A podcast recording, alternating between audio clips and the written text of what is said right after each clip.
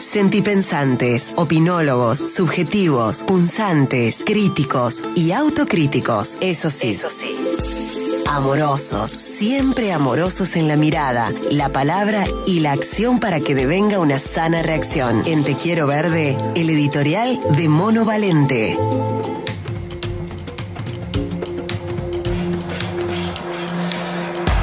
El sábado 28 de mayo, el portal Sudestada Otro Periodismo publicó un interesante artículo de investigación titulado Ruta del saqueo, arrasar Córdoba para vaciar el país vía Chile y Brasil. Durísimo el título, ¿no? El informe está muy bien hecho y muy bien escrito por el comunicador Patricio Eleisegui y tiene, por cierto, mucho rigor objetivo por la cantidad de datos que apunta, que lógicamente lo hace verosímil. Habla del fenómeno del extractivismo como modelo de mega negocio que lleva largas décadas en América Latina y muestra cómo este, esta gran región es sumamente apetecible por sus riquezas naturales para lo que conocemos como las naciones centrales y sus corporaciones más representativas, donde lamentablemente empresas locales y gobiernos están en sintonía para que el devastamiento y la, y la degradación no paren.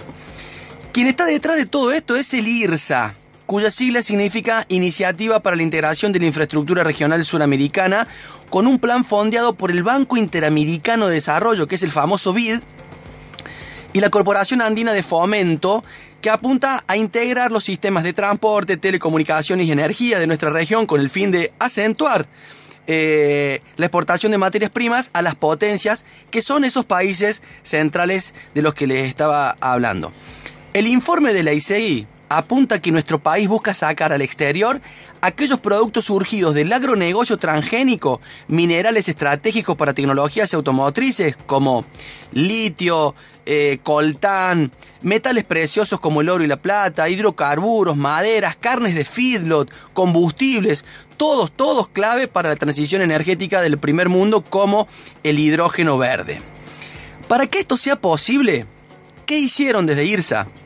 Dibujaron el plano de una autovía que afectará de un modo irreversible los ecosistemas y el devenir socioambiental de gran parte del territorio de la provincia de Córdoba.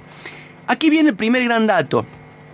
El proyecto que conocemos como Nueva Ruta 38 no es que tenga un mero fin turístico y de descongestión del tránsito, sino que apunta mucho más allá y pretende atravesar el Valle de Punilla como parte del corredor bioceánico Porto Alegre-Coquimbo para conectar puertos de comercio extractivista. La construcción de esa carretera para el transporte pesado y de alta velocidad implicará la instalación de al menos 20 puentes y se extenderá sobre 8 cuencas hídricas, todas fundamentales para el abastecimiento de las y los cordobeses.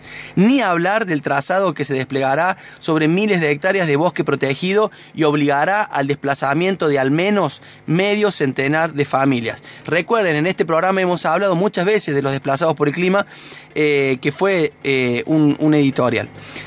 Esta necedad de imponer a la fuerza estas obras que derivarán en un liso y llano saqueo ambiental que incluye violación de leyes y tratados internacionales, ninguneo a la participación ciudadana, licitaciones escondidas, persecución, violencia policial, se está viendo por estos días. No por nada, durante la madrugada del 10 de mayo, las fuerzas policiales irrumpieron en el acampe de Molinari, arrancando a los manifestantes de sus carpas mientras dormían. También lo hemos contado aquí. Es muy importante, al menos para quienes hacemos este programa de periodismo ambiental que se llama Te Quiero Verde, replicar este tipo de artículos periodísticos por el tremendo contenido que tienen, por la calidad argumentativa y por la inequívoca cantidad de datos que lo vuelve totalmente creíble. Fíjense que uno de los efectos dramáticos derivados de la eventual construcción de la autovía 38 refiere a la disponibilidad de agua para gran parte de la provincia.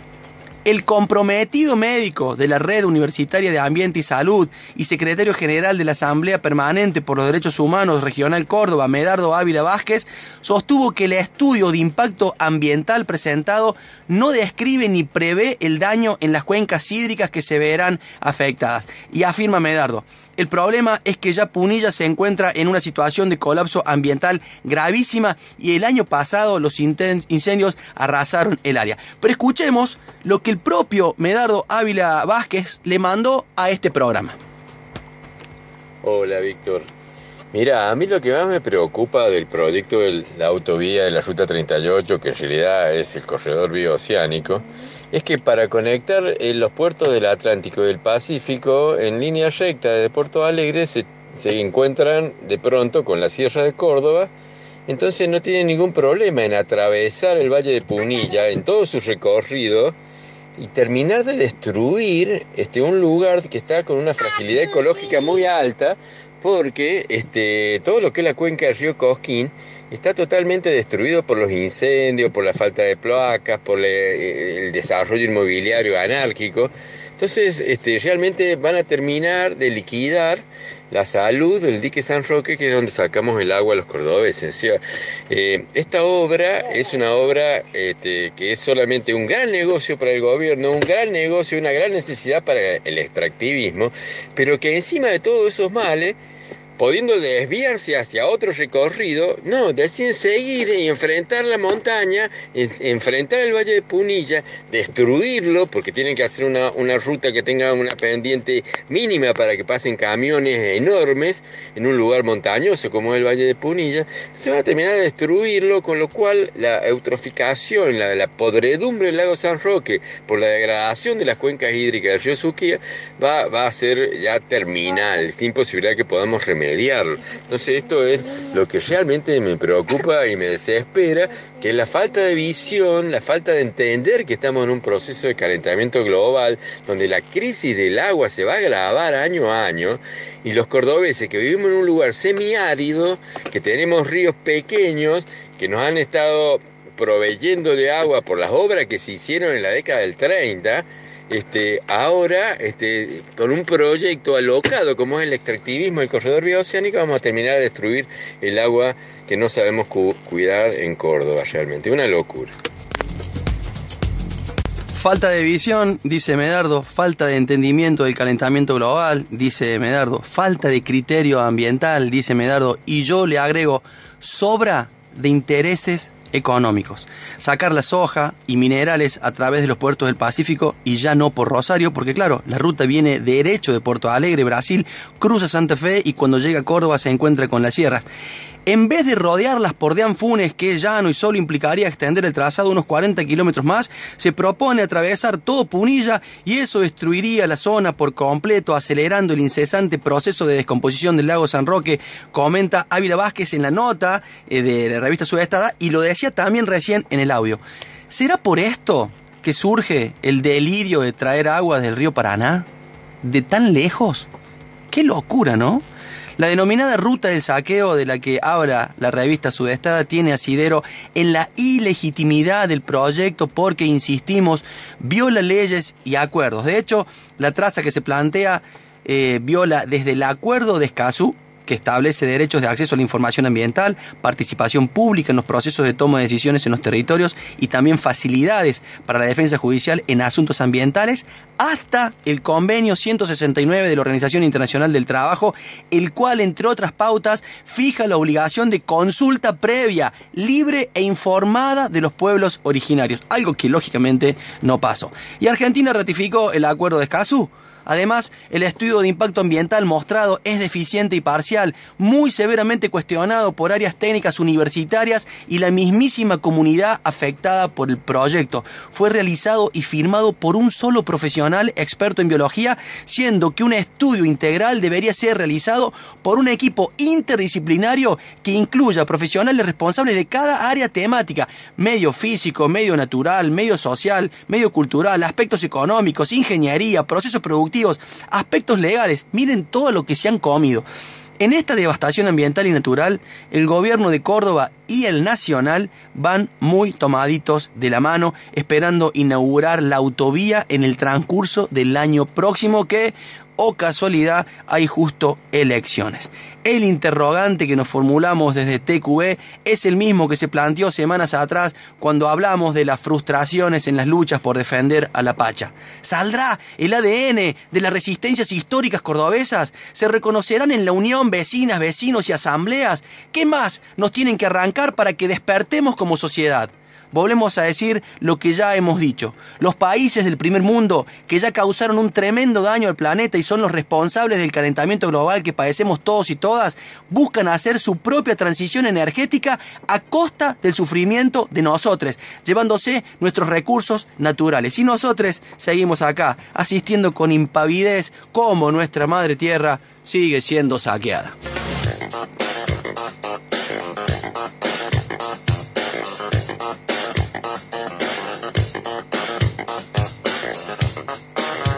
El ciclón llega. Café Tacuba.